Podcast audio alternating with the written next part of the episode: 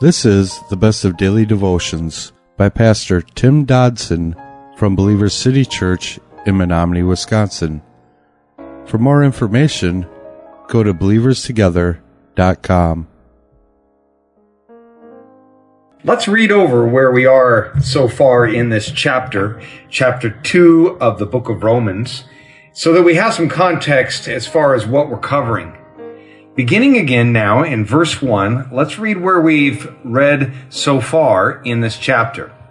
Therefore you are without excuse, O man, whoever you are who judge. For in that which you judge another, you condemn yourself. For you who judge practice the same things. We know that the judgment of God is according to truth against those who practice such things. Do you think this, O man, who judges those who practice such things and do the same, that you will escape the judgment of God? Or do you despise the riches of his goodness, forbearance, and patience, not knowing that the goodness of God leads you to repentance?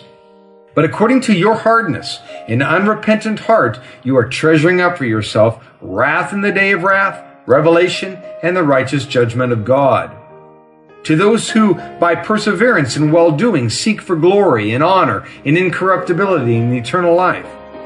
But to those who are self seeking and don't obey the truth, but obey unrighteousness, will be wrath, indignation, oppression, and anguish on every soul of man who does evil, to the Jew first, and also to the Greek. Picking up now in verse 10 for our text today, we read, but glory and honor and peace go to every man who does good, to the Jew first, and also to the Greek, for there is no partiality with God. Now, this is what is waiting for those who truly serve the Lord. This is the bounty of our earthly service to the kingdom, the bounty of glory and honor and peace. what a simple and basic premise and yet, the attempts to circumnavigate this truth, well, they're timeless and innumerable. We say things like, well, we're too busy. We're too occupied with family or career to serve the Lord. We don't have any talents to serve the Lord. But often we are simply unwilling to serve in humble positions. Most often we have mere excuses, and it's clear that God is not excusing anyone from the field of play. No one gets to stand down. And as he has said, there's no partiality with God, meaning he's not cutting anybody any slack. Verse 12 goes on and says, For as many as have sinned without the law will also perish without the law. As many as have sinned under the law will be judged by the law. For it isn't the hearers of the law who are righteous before God, but the doers of the law that will be justified. So basically, verse 12 and 13 is now reaching out to encompass everybody, Jew and Gentile alike. No one is outside of the scope of what God is saying here. Scripture says that if you have no law to follow, you perish. But then it points out that even having that law, well, did anyone follow it? No. So, you perish. Manifest acknowledgement of the God that is innately known inside of each of us is what God seeks. Gang, it's not about the rules and regulations. For frankly, we are all going to fail to perfectly follow those rules anyway.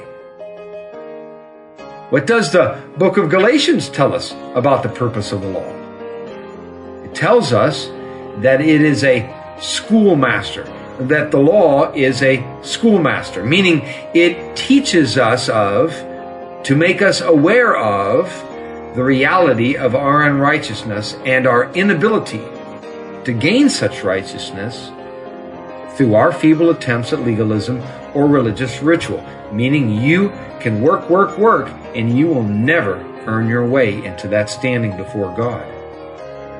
But when God is acknowledged, when our love is lived out, a simple obedience to a greater law comes into play. And that is called the law of grace. Verse 14 For when the Gentiles who don't have the law do by nature the things of law, these, not having the law, they're law to themselves, in that they show the work of the law written in their hearts, Again, that they show the work of the law written in their hearts, their conscience testifying with them, and their thoughts among themselves, accusing or else excusing them. You see, non-Jews, they, they have no excuse because they don't have the law that the Jews have. Yet we are clearly told that the law has made no man righteous. Galatians 3:11 says no man is justified by the law before God is evident. However, because the law, because the reality of God is truly in each of us, we are thus aware of God's righteous standard, with or without the written law. When our conscience is pricked by some action on our part, we don't deny that something or some uh, issue is wrong.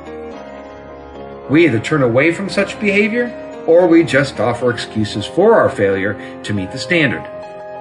But no written code is needed for us to determine whether the action is right or wrong, for it is written on our hearts. It is written on our hearts alongside that reality of God for which we've already spoken. That was a daily devotional by Pastor Tim Dodson from Believer City Church in Menominee, Wisconsin. For more information on Pastor Tim Dodson or Believer City Church, visit believerstogether.com.